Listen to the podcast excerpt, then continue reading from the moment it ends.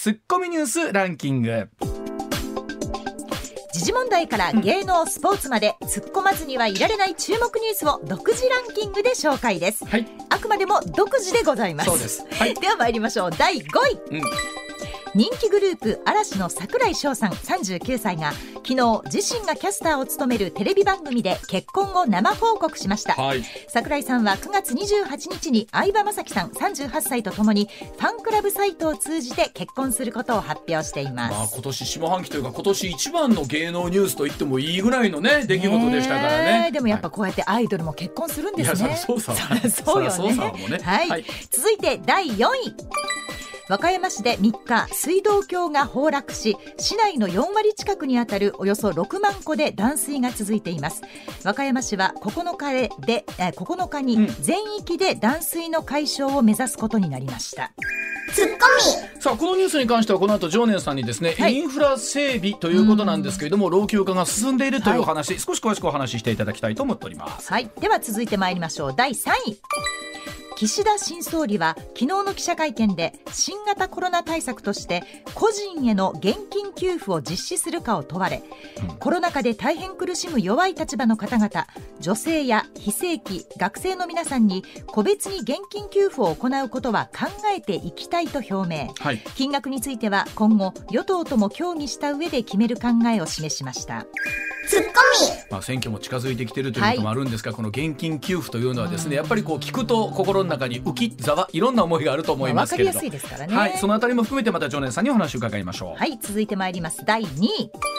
大阪府の吉村知事は昨日大阪府庁で報道陣の取材に応じ小池都知事が特別顧問の都民ファーストの会が立ち上げる新党ファーストの会について姿形がわからないのでコメントできない。連携を何にするかというのはないと述べました。はい続いていきます。第1位。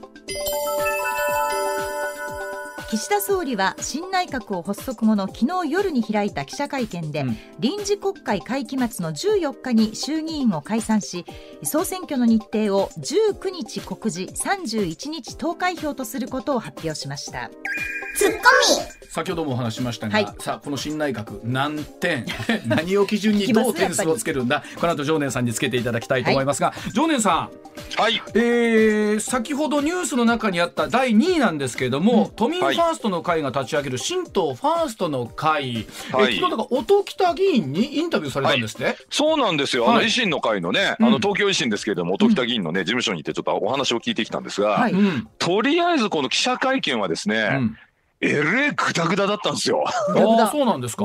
ええこれ例えばそのじゃあ党の役員はどなたになるんですか？とか、まだ決まってませんの。政策ははいまだ決まってませんと。え？事務所はまだです。電話番号はまだですみたいな。はあお前何のために記者会見開いたんだよみたいなうん結構ぐだぐだ会見で。うんこれ一体何が起こってるんだろうということで、はい音喜多さん聞いたんですが、どうでした？どうもね、小池さんがね、まだチャンスだと思ってないらしい。ああだからそうか。あの議員の方は、うん。いよいよこの選挙を機にと思ってるけど小池さんがまだ機は熟してないと。なるほどそうです。うん。ゆり子がまだだということで、ええ 何にも決まってないみたいです。ちなみはいにやっぱ小池さんは最終的にはやっぱ国政へなんならもっと言うとその頂点へという思いがあるということなんですかね。いやー、風次第ですね。これで一回ぶち上げてみて、で、うんどんな風が吹くかっていうのを見てますから、もう風読みはね、天才的にうまいですから、彼女は。はあのそれこそ小池さんがね、ええ都知事になった時に、都民ファーストの会なるものはですよ、はい一大ブームをはいな、となったじゃないですか。はそうですでね。今回の例えば都議選もねなんならちょっとしんどいという中でもすごい巻き返しだったと思うんですけど、うん。そうですね。とえっと、都民の皆さんの肌感というのは常念さんからご覧になっていかがですか、いや、私の肌感と都民の皆さんの肌感はだいぶ乖離があると思うんですけれども。すいませんそうですよね。はい、私はかなり騙されたと思っていて、はい、小池さんっていい意味でも悪い意味でもポリシーないんですよ。音喜多さんも言ってたんですけど、融通無下でね、うん。もう本当にあの0度を下回るといきなり氷になってね、うん。0度上回るとあの水になって100度超えると水蒸気になるみたいな感じで、もうなんだかよくわかんないですよ。温度によって本当に融通無下なんですよ。はあなるほど。うん。えーなので、あの都知事に最初なるときにね、公約で言っていたことと、うん。実際なった後にやったことって結構開きがあってですね、うんうん。うん、特にあのなった後ね、あの豊洲市場の問題で、はい、ううんんうん、かなりちょっと悪乗りしましたようね。んうんでもなんかこう、はいはい状況が変わるとはい。変化していくというのは、まあ、はい。ある意味正しくもありますよね。まあ正しい部分もあるんですけど、その彼女の場合はそのなんて言うんでしょうね、あのあんまりこうなんていうんですかね、あの深く調べないでテレビとか、はい。あの SNS とかでみんなが言ってることをそうだそうだって言っちゃう人と心を合わせるのがとっても上手なのなるで、ほど。すごい今の時代ならではの政治家っていう感じはありますよね。まあそうですね、うんもう本当にでもあのプロのあの風読み師なんで。うんあのパラグライダーとかやったらもう相当遠くまで行けんじゃないかなみたいな。でもそのなんですか人気があるということは、うんやっぱりその風読みのうまさみたいなとこなんですか、その人の心をそうですね掴むのがうまいというか。ええうんあの私あの格闘技やるんですけどね、ブラジリアン柔術やるんですけど、はい。あのねポジショニングがやっぱ絶妙なんですね。もう上の乗られるともう動けないみたいな感じなんですよ。だから立ち位置とか組み手みたいなものの状況の変化に対応する力がすごいあるんでしょうね。そうですね。これ昨日音喜多さんも言ってたんですけど、はいまあ右から左まで勢勢力をバーッと並べるじゃないですか。はいはい。そうすると今ね、自民党に対して対抗勢力の立憲民主党がうん共産党とくっつくと、もう左にものすごい旋回しちゃってるんですよ。うんうんうんうん。そうすると、あの、立憲民主党が左旋回していって、自民党が場所変わんないと、うん間が空きますよね。ああ、はいなるほど。はいうん。で、この間が一番あの、票があるところなんですよね。うんうん。はあだからどちらも極端な方方っていうのはね、右も左も票があんまないと。はいうん真ん中辺に票集まってるんですが、立憲民主党は勝手にここ上げてくれたんですよ、共産党とくっついて。はあ。真ん中上げてくれた。うん。そうするとこれ、ゆり子がここもうゲットだぜって行きそうでしょ？うん。なるほど。行きそうでしょ？うん。だけどまだね、ちょっとね、まだ美味しくないと。豚は太らせてから食えみたいな感じで。まだゆり子はいかない。あの今でも選挙って結構そうじゃないですか。もちろん自民党頑張れっていう人から立憲民主をはじめ野党頑張れっていう人いるんだけど、はい。どっちもなんかね、はい。ーそうなんです。だなという人たちが。ね。そうなんですよ。でそこの自民党うんたるんでるな、お給据えたいなって思っても、うん。うん。立憲民主党はちょっと入れたくねえ、うん。共産党と一緒やんのと、うん。ドン引きだよって人に、いや、私たちがこんな素晴らしい点はありますよって、こう、ゆり子が持ってきちゃうわけですよ。でもどうですか？少なくともこの20年ぐらいね、はい。その真ん中をみんな探し求めてるってありません、ありました。うん、ありました。で、でも2009年にそのど真ん中に球投げたのが民主党ですよ。はい、あところが、うん。経済政策大間違いしてー、うん。うんでもうみんな貧乏になって、だってあの時覚えてます？失業率5.1%だったんですあよ。ーうん。すごくないですか、リーマンショックの直後にデフレ政策やるなんて、ちょっとね、うん。頭は大丈夫ですかみたいなことやっちゃいまして、大やらかししちゃったんですよね。うん、まあだからそこに例えばね大阪だと大阪維新の会という、はい。まあ非常に地域に特化した、ねはい。ものが出てき、まあ、あるいは東京、はい。都民ファーストの会という。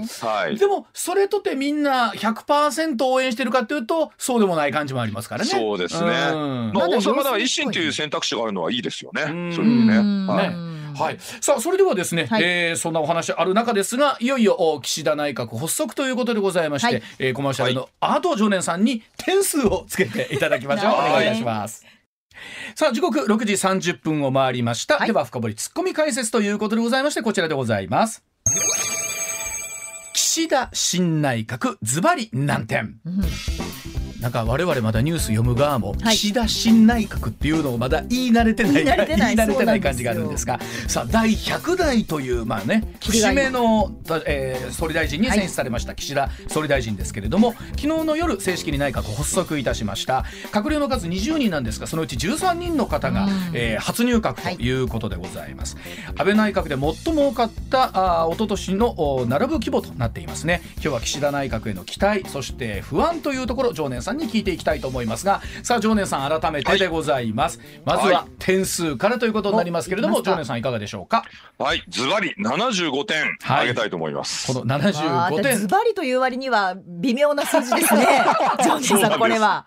ね。そう、さすがですね、向川さん。いやいやそうなんです。うんあの、ベテランを要職につけて手堅くて、うんかつね、若,、手をかなり抜擢してるっていうので、はい。まあ、期待も込めて75なんですが、25点なんで上げられないかというと、えうんまだ発足してまあ1日ですし、うんはい。まあ、言ってることをやれるかどうかってところが、やれない可能性もあるので、そこをちょっとさっぴいて、えー、75にしました。で一番の注目ポイントというのは、うん。えー、常念さんどこに挙げてらっしゃいます、はい、まあ私は経済評論家ですからね、うん。あの、失業をどれだけなくせるか、はい、ううんん。もうこれだけです。うん、失業、うん。うん。はい。内閣が存在する理由っていうのは人々に仕事を配ることですから。はい、うん。仕事がなくなるとやっぱ不安ですよね。う。ん、確かに。まあね結局仕事があるということはそれだけまあ経済が潤うということにまあ直結するわけですもんね。そういうことですね。うん。あとね、精神的な安定っていうのはものすごい仕事につながっててね。うん、ええ。私はあの大学を卒業してすぐにね、あの日本長期信用銀行という銀行に就職したんですが、うんええあんまり合わなくてすぐ辞めちゃってね、しばらく失業してたんですよ。ううんはい。で、その後あの、まあ、あの、臨海セミナーという塾にね、就職したんですけれども、これも32歳で辞めて独立するんですが、うん。えー独立するまでの間、しばらくやっぱり失業者やった経験があるので、はい。うん。で、最初の失業者経験したのがまさにバブル崩壊の時でしょ？はい。うん。で、その次2回目やった時 IT バブル崩壊の直後だったんですよ。うん。うんもう不良債権問題でぐわーってやってる時に僕仕事なかったんです。はい、これはね、かなり精神的にきつかったですね。でもまあその当時ってね今ええ。ほどどうでしょう。まあ景気もずっと悪い悪いって言われてた時でしたけど、ええ。もう本当どうなんですか？もう俺、ええ。このまま仕事ないかもしれないぐらいの気持ちにやっぱりなるもんなんですか？いやもうこれでだから独立してね例えばあの貯金がだからまあ何年か持つかなってあのお金ありましたけど、うん。この間にもう仕事軌道乗んなかったらやべえなどうしようかなと、うん。もう本当にもうなんか肉体労働でもしようかみたいなそういうちょっとこうやるしかないっていうね最初の話じゃないですけど。えや当時るしかないっはていうフリーターとかいう言葉はありました？フリーターでやっていこありましたよ。うみたいな。2001年ですからフリーターってありましたあははね。でもそれには、あやっぱりなりたくないというか。まあそうですね。一応そのねあの学習塾8年の経験でね、はい。あの生徒数を5倍に増やしたりとかあの当時僕は若若いでしたけど若かったですけどあ20代から役員やってて経営もやってたので、はまあそういうちょっとキャリアを生かしてあの、まあ、営業のコンサルタントを始めたんですけど、うんうん。もう本当軌道乗るまではね。ちょうど私が起業した2001年で、うん。2003年から小泉さんがね、うん。あのまあ、うん。例の、えー、と不良債権問題を全部解決して、りそな銀行に公的資金を注入するっていうことで、うん。ちょっと景気良くなったんですよ2003年の終わりぐらいから。で2004年5年6年と第一次安倍内閣ぐらいまでちょっと景気良くて、これですごい助かったんですよ。ううんんはい、だから岸もこれやれないと岸みんなね「岸お前何やってんだよ」ってなっちゃうと思うんですよね。だから今回例えば新しい資本主義みたいな言葉だったりとか含めましてですね、随分経済に対して力を入れてるなという気持ちがあるんですけれども、はい。あともう一つあるのが、はい。経済安全保障担当大臣という、はい。まあ、新しいねえー賞が。できましたけれども、うん。はい。これに対してはいかがですか、あのこの経済安全保障担当大臣というのはね以前から私がずっと言ってたことなんですね実ははいと。うん。はい、でねこれはねあの要は産業スパイね、はい、もう今サイバー攻撃とかすごいじゃないですすか。ごいらしいですね。ね、うん。なんかチャイナから優秀なプログラマー雇ったかと思ったらそいつが共産党員で実はスパイでしたみたいなね。うん。実際捕まったやついますよね。うん。それって事前に防げないんですか？わからないものなんですか？って思うでしょ、はい。これ民間の力で調べるの無理なんですよ。うん、あはあ限界あるんですか？民あ間ー。民間だと。あの。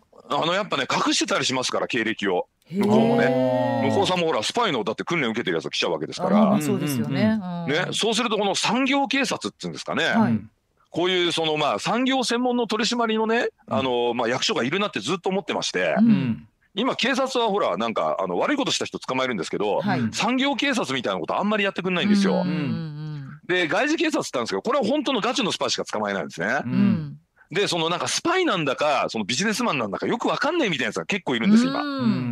これを捕まえる産業警察って前から必要だなと思ってたんで、うん。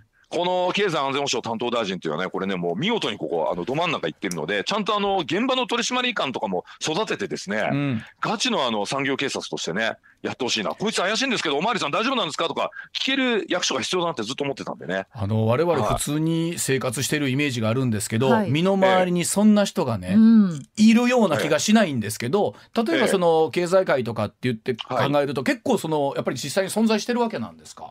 これはね、私ね、実はあの今年ね、日本分断計画という本を書いたんですけれども、はいその中でいくつか事例を挙げておいたんですが、まず、あのチャイナという国自体がね、うん、あの民間人に対してスパイ活動をやるように、うん。もう国民の義務だっていう法律があるんですよ。そんな法律あるの、一般あります。人に対してですか？一般人に対して。で、さらにね、日本にいるウイグル人の方とかに対してはね、はい。あの、お兄さんとかを人質にとって、お前兄貴はどうなってもいいのかと。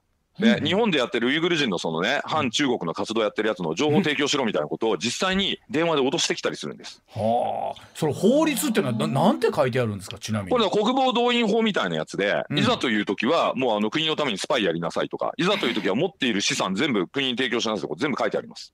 はあ。という法律があるわけなんですね。スパイになれという書き方というよりも国のために尽くしてくださいというっていう表現ってことでしょうね。まあ、うん。イコールスパイになるってことなんですけど。うでそういうのがありまして。で実際際あのチャイナの大使館のね別館みたいなのも東京にいっぱいあるんですがうん。たびたび研修らしきものが行われていてうん。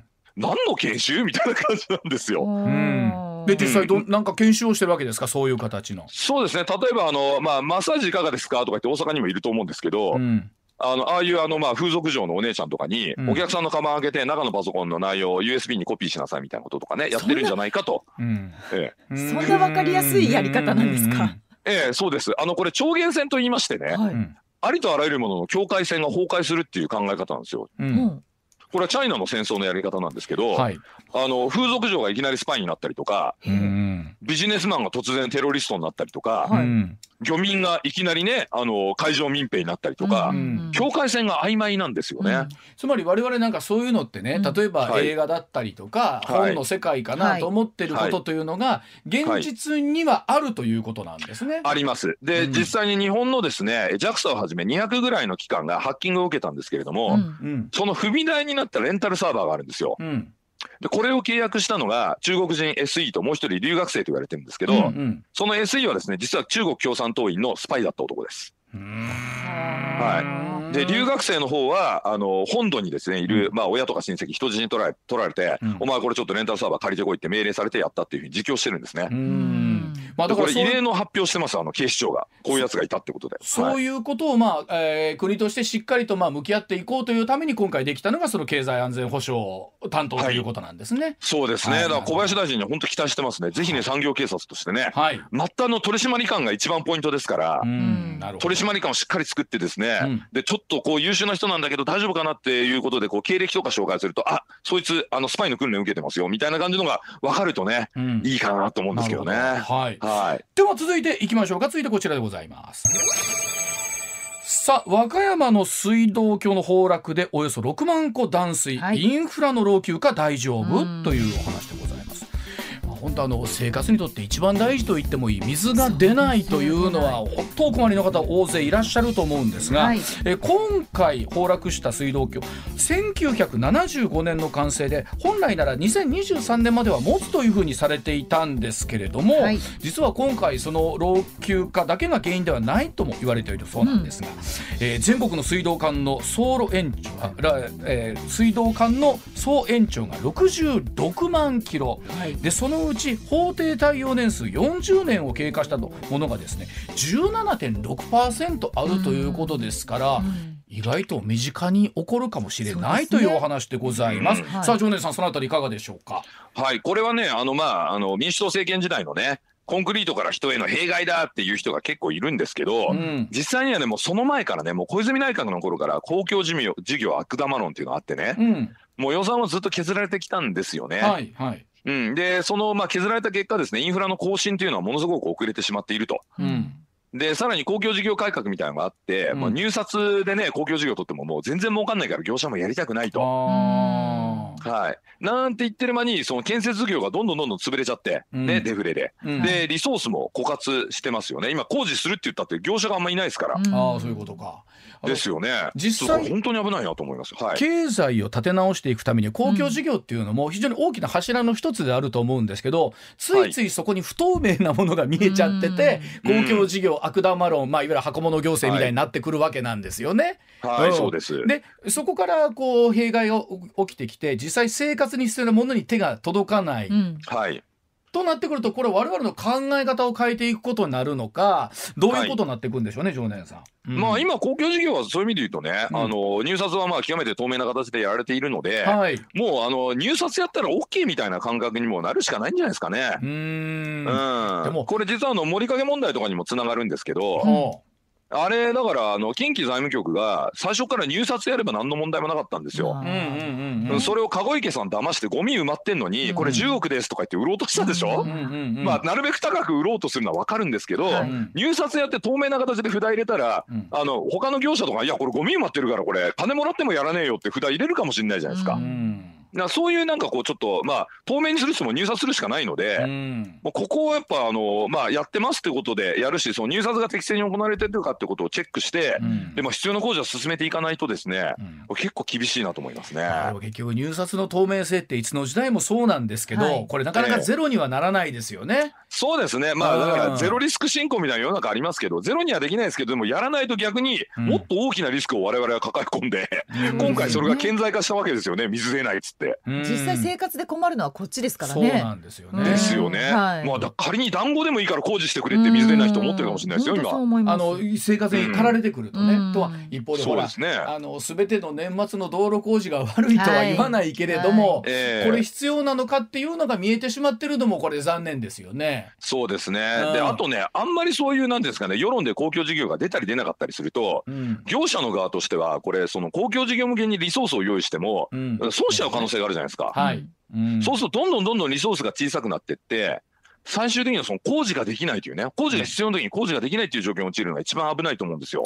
本来ならその適正な資源じゃないですけれどもにはい予算配分が行われてるといいんですけれども、はい。儲からないとなったらそれ業者さんもまあやる意味ないですもんね。そうなんですよ。うん。そうなんだから、あの、長期的な計画にね、基づいてね、うんあの、毎年これぐらいずつやりますっていうことを、例えば10年先、20年先までコミットすれば、うん業者の方も長期計画でね、うんこういろんなエンジニアを雇ったりとか、うん建設機械を買ったりとか、まあレンタルの契約したりとかうんできるんですけど、うん。これがその出たり出なかったりとかすると、この公共事業ってね、あの、高度なエンジニアリング職種ですからう、ん。ね、あの、それはなんかこう肉体労働だから誰でもできるんだろうみたいなふうに言ってる人いるんですけど、違うんですよ。今結構難しいんです、道路作るのとかね。うん。うん。うん、で、そういうエンジニア育てるのもものすごい長期計画でやらなきゃいけないので、うん。この工事の出し方もですね、今年は予算があるから出すけど、来年は出しませんみたいなことないように、うん。まあ、例えばその、まあ、これ、あの、経済学者の田中秀富先生なんか言ってるんですけれども、うん。国土強靭化庁みたいなのを作って、うんうんもう20年先まで大体これぐらいの工事やりますと。うん。で、もし政権が変わっても、なんか変わるのは21年目からですとかやれば、まあ、こっちも安心して準備できますよね。これ例えばねほらマンションとかのはい建て替えとかね、はい。あの、はい。大規模修繕工場とももう近いのかなと思うんですけど、ああ、もうその通りですね。ね、はい。計画見てると今はね、うん。大丈夫そうじゃないですか、はい。今年工事しなくても、でも、はい。えーこのまま行くと何年か先には壊れてしまうかもしれないってどこで手を加えるかっていうのって、マンションの理事会の方、ね僕も経験あるんですけど、はいむちゃくちゃ悩んでる方多いと思うんですよね。多いですよね、うんその通りです。で、うんその時契約した業者もね、うん後になったらもっと安いのが出てきたとか言って、もう叩かれたりするじゃないですそうか。なんですよ。いろいろね。で事故が起こってからでは遅いっていうのもありますしね。そうなんですよ。その通り。でも事故起こってからじゃ遅いので、うんやっぱりそのリソースの問題があるのでね、うん値段はそうかもしれないけど、じゃあその人が工事できるかっていうと、はいもう他決まっちゃったんでできませんという時はもうゼロになっちゃうわけじゃないですか。うんまあ。らそういうのも全部含めての予算ですので、ね。まあ、今回それが一つまあ顕在化した形で和歌山の水道橋が、えー、まあ崩落してしまったということなんでしょうけどもね。はいわかりました。はい。ではあーコマーシャルの後もう少しお話し続けてまいりましょう。さあ時刻6時50分回りました。今日は経済評論家常年司さんとともにお送りしております。では続いてはこちらでございますさあ中国が抱える大問題恒大集団政府介入で収束するんでしょうか？さあ中国の不動産大手の恒大集団とグループ会社の株式取引が香港市場で停止されましたさあ負債総額およそ33兆4000億円にも達するというこの恒大集団の経営状態なんですがさあ一体今後どうなっていくんでしょうか？常念さんお願いいたしますはい、これはね、もう一言で言うとね、てんててんててんててんてんてんてんててんててん、ふーっていう感じですね。何ですのそれどうどうどういうことですかこれ、ジュリアナ東京じゃないですか。はあジュリアナつまりもバブルが崩壊すると、そうです。うんジュリアナ東京でできたの実は1991年なんですよねあ。れバブル実は終わるところなんですよねそうなんです。大蔵省の総量規制って何年だったか覚えてます？大蔵省総合総力規制何年？8 90年ぐらいでしたっけ？その通りです。うん1990年なんですよ。うんまさに平成2年ね。うんで、ここからそのまあ土地バブルが崩壊してですね、うんで、崩壊したのみんな気づかずに、てんててんててんててんてんてんてんててんててん、ほーってやってたんですよ。うんはい。で、それが今、あの、チャイナでも起ころうとしていて、うんあの大蔵省の総量規制に似たですね、うん3つのレッドラインっていうね、うん融資規制が去年から始まったんですね。まあ、要はあの日本のバブルの時振り返ってみるとあまりにも土地がですねどんどんどんどん転がりすぎてて、はいどっかでこの制限をかけなきゃいけないということだったんですよね。そうなんです。うんサラリーマンが一生働いても家一つ買えないのかっていう遠さの声がね、うんものすごい出てなんとかしなきゃいけないってことで、まず89年から日銀が金融引き締め始めたんです。はいで、90年に大蔵省が総量規制かけたんですう。んで、このダブルパンチで日本は、あの、長期停滞に陥っていくとうん、いでうことなんですけど。同はいじようなことを今中国が行っていると。やってます、うんうんはい。貸し出し規制を、あの、去年から始めましたよね。うんあの、不動産向けにね。うんうんで、金融引き締めは実はもう習近平はずっと前から始めてたんですよ。うんなので、まさに90年代の日本のバブル崩壊を見るかのようなうん再現ドラマですね。うーん壮大な今再現ドラマやってます。はい。例えばまあこれ総量規制をすることの是非ってあると思うんですけども、はい例えば当然そういうような形になってくると引き締まるのは仕方がないですよね。はい、でそうですね。ここまではどうなんでしょう読み切っていなかったのかあるいはえどうでしょう想定の範囲なのかっていうのを想定の範囲内にしてはえらい大きい金額やなと思いますしね。そうですね。あの、うん習近平様はね、あの、小学校を出た後、文化大革命が始まってしまって、うんえーその後ずっと革命のお勉強をされてた方なんですよ。うんえー革命のお勉強っていうのはつまりね、あの、左翼の内下場ですから、うん 基本的にはあまりちょっとそういうね、えーアカデミックな意味での、えーいろんなこうロジカルシンキングとかは苦手なんじゃないかなと私は思ってまして。ああそうなんですか。うんで、おそらくこれ、あの、秩序ある崩壊が俺にはできると。うんうん、あの政治的な力これだけ持ってるね、中華皇帝たる俺なら、もうこれはね、えー秩序ある崩壊をして、うん。ね、不動産は住むためのものだと、うん。ね、素晴らしいじゃないですか、言ってることは。これが俺にはできるって思ったと思うんですが、うん。問題がね、ありまして、うん。なんとですね、土地の値段がですね、まあ土地というか不動産の価格が大体平均年収のうん。55倍ぐらいまでなってるんですよね、マイホーム。はあ。平均年収のないですよね55倍って絶対返せないですよ。うんうんだって働くのって40年ぐらいでしょ？うん55倍ですから、もうこれはちょっとね、天文学的なところまで行っちゃったんですね。うんうんうんで、あの、バブルの時の日本とか、サブプライムの時のアメリカのね、このレバレッジのまあ指数があるんですけうん。ど、はい。これに比べても今、チャイナね、ちょっとね、日本の昔の2倍ぐらいなんですよね。バブル度が。うんうんうん。そうするとね、いくら習近平のこの政治的パワーをもってしても、これを秩序ある崩壊に持ち込むっていうのはなかなか難しいと私は見てますね。うん。まあそこのところで引き締めた結果、まあこういう形になってしまったっていうことなんですよね。そういうことですね。で、恒大が最初にまあぶっ飛びましたけど、うん。第2、第3の恒大が今出てくるんじゃないかというふうに言われてます。これ例えばジョネさんね、まあ、もちろはい。んその中国のど真ん中で仕事をしている方にとってみれば非常に大きな問題だと思うんですけど、はい。あれだけ広大な土地があってあれだけの人口がいた時にはい。例えば本当多くの皆さんですよ。こう、はい。まあ、中国人民の多くの皆さんってどはい。れぐらいこれ影響あるんですかね？いや、これまずね、あの、今、この恒大をねう、ん。習近平がその、まあ、えー救済しないで秩序ある崩壊に持ち込もうと思ってる理由っていうのは、うん。これ買ってるのは基本的にね、都会に住む3億人のね、うんまあ、特権階級みたいな人が基そうですよね本的にはこれ買ってると。そうですよね。うんええで、地方に住んでるね、もう本当にね、奴隷同然の9億人の人たちにとっては、うんあいつらマネーゲームに踊ってね、大損してざまあみろみたいな話なんですよ。あーやっぱりそういうとこあるんでしょうね。うんあります。うんで、その習近平っていうのは毛沢東のことすごい尊敬してるので、うんまさに農村から都市を包囲するというノリでね、うん農村の人たちざまあみろって思ってるから、これはもうぐりぐりいじめてやればいいんだみたいな、まうんあそういうことをちょっと考えてる節があるんですねう。んで、一貫して中国政府は救済はしないって言ってますよね。はい。これがまさにそこなんですよ。うん政治的な人気取りにちょっと使われてる可能性がある。ああでもそれにしては結構大きな金額ですけどもね。うん、でもこれ日本のバブル崩壊の時もそうだったの覚えてません？うん。公的資金の注入っていうのをね毎回いろんなマスコミアンケートしてましたけど、うん放満経営した銀行のね、うん。ツケをね、うん。なんで税金で払わなきゃいけないんだって日本人ぶち切れましたよね。ありましたよね。ですよね、うん。同じことチャイナで起こってると思ってください。うん。これどうなんですか？あの落としどころとするとどういうところを見てるんですか？もうこのまんまもう、はい。見捨てられる形になるのか、はい。うん、何らかの形でやっぱり救おうという部分はあるのか。これはね、私はね、あの、市場の暴走というところに注目してますね。うん、と言いますと。うんあの、チャイナの政府がいくら救済するとか救済しないとかいろんなことやっても、うんコントロールがね、できないと思うんですね。うんうん。これ、恒大だけで終わらなくて、例えば恒大に貸してる銀行がまずすぐ問題になるじゃ。ないですか。はいはい。ね、バランスシート穴開いちゃいますよね。うんうんあと、恒大に、あの、まあ、部材を提供しているサプライヤーがいますよね。セメントとか、鉄骨とか。で、こういうところも買い、売掛金回収できなくて潰れるかもしれないですよね。なるほど。うんそうですね。でさらに、うん。ええで最近もう出てますけど恒大が債務保証してる子会社の問題ってのもこれまた出てきてるので、うん、広がりが見えないんですよ。そうですよね。はいはい。うん。うん。そうすると市場がそれをどこまで不安に思うかっていう点で言うともうすでにチャイナのね債券市場で金利が上がり始めてます。うん。で海外の投資家がやっぱチャイナに金入れるの危ねえなと。うん。民主主義じゃないし、うん。権利とかも制限されてるしなる共産党めちゃくちゃやるじゃんと。うん。人気取るためのやつ何でもやるじゃんって思ったらこれ資金がだんだんこうへ先細ってきますよね。うん。で大体ねお金が減る時って景気悪くなるんですよ。うん。日本でもそうですよね、デフレになってお金が減って景気悪くなるでしょ。うん。だからチャイナも海外から資金が入らなくなって、うん。えーお金がどんどんどんどんしぼんでいくと。うん。ね、でさらに不動産融資規制とかで自分で自分の首も絞めてますから、うん。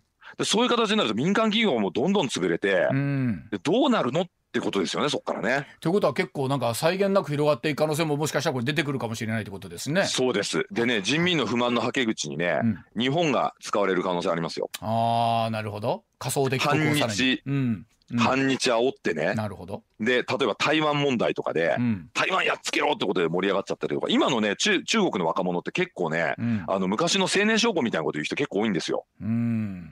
習近平が言うことを本当に信じてて中華民族の偉大なる復興とか本気でやろうと思ってる若者結構いてうん。で不満のはけ口でねほら向こうは反政府運動とか、まあ、つまりその政府の悪口言うと捕まっちゃいますのでうん。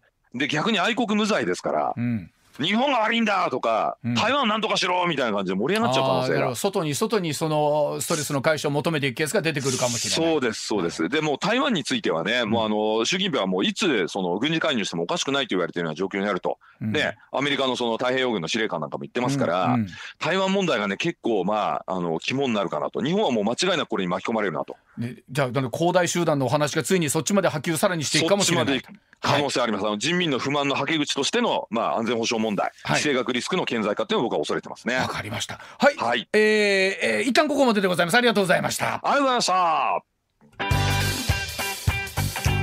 上泉雄一のエーナー MBS ラジオがお送りしています